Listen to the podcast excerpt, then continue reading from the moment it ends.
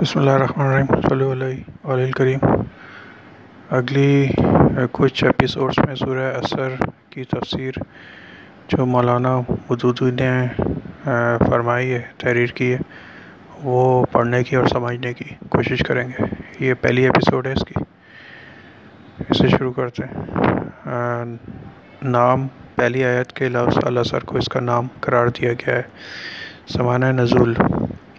اگرچہ مجاہد قطادہ اور مقاتل نے اسے مدنی کہا ہے، لیکن مفسرین کی عظیم اکثریت اسے مکی قرار دیتی ہے اور اس کا مضمون یہ شہادت دیتا ہے کہ یہ مکہ کے بھی ابتدائی دور میں نازل ہوئی ہوگی، جب اسلام کی تعلیم کو مختصر اور انتہائی دل نشین فقروں میں بیان کیا جاتا تھا تاکہ سننے والے ایک دفعہ ان کو سن کر بھولنا بھی چاہیں تو نہ بھول سکیں اور وہ آپ سے آپ لوگوں کی زبانوں پر چڑھ جائیں۔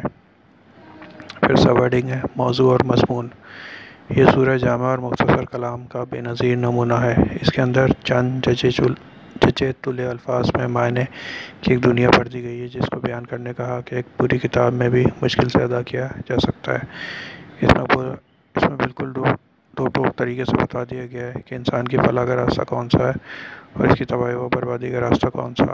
امام شافعی نے بہت صحیح کہا ہے کہ اگر لوگ اس صورت پر غور کریں تو یہی ان کی ہدایت کے لیے کافی ہے۔ صحابہ کرام کی نگاہ میں اس کی اہمیت کیا تھی؟ اس کا اندازہ اس بات سے کیا جا سکتا ہے کہ حضرت عبداللہ بن حسن حسن الدارمی ابو مدینہ رضی اللہ تعالیٰ کی روایت کے مطابق اصحاب رسول صلی اللہ علیہ وسلم میں سے جب دو انسان ایک دوسرے سے ملتے تو اس وقت تک جدا نہ ہوتے، جب تک ایک دوسرے کو سورہ اثر نہ سنا لیتے۔ بریکٹ میں تبرانی۔ اب اس کی عربک پڑھتے ہیں۔ والسر ان الانسان لفی خسر۔ الزین امن وامل الصالحات و تواسب بالحق و تواسب اس کا ترجمہ ہے، زمانے کی قسم انسان در حقیقت بڑے خسارے میں ہے، سوائے ان لوگوں کے جو ایمان لائے اور نیک عمال کرتے رہے اور ایک دوسرے کو حق کی نصیحت اور صبر کی تلقین کرتے رہے۔ اب اس کی تفسیر ہے۔ اس سورہ میں زمانے کی قسم اس بات پر کھائی گئی ہے کہ انسان بڑے خسارے میں ہے۔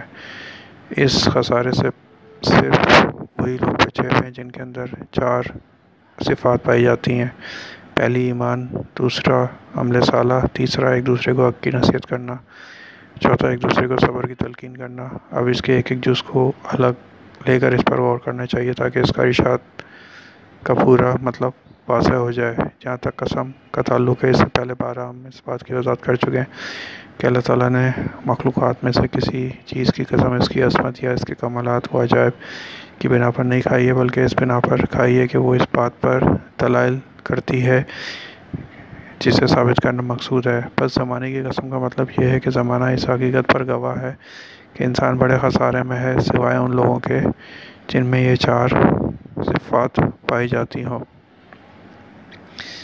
اس کو ابھی یہ پہلا پارٹ ہے اب ان شاء اللہ تعالیٰ اس کے کوشش کریں گے چھوٹے چھوٹے ایپیسوڈس میں پارٹس بنا کے اسے پورا کمپلیٹ کریں تاکہ پوری طریقے سے سمجھ میں آئے۔ والسلام۔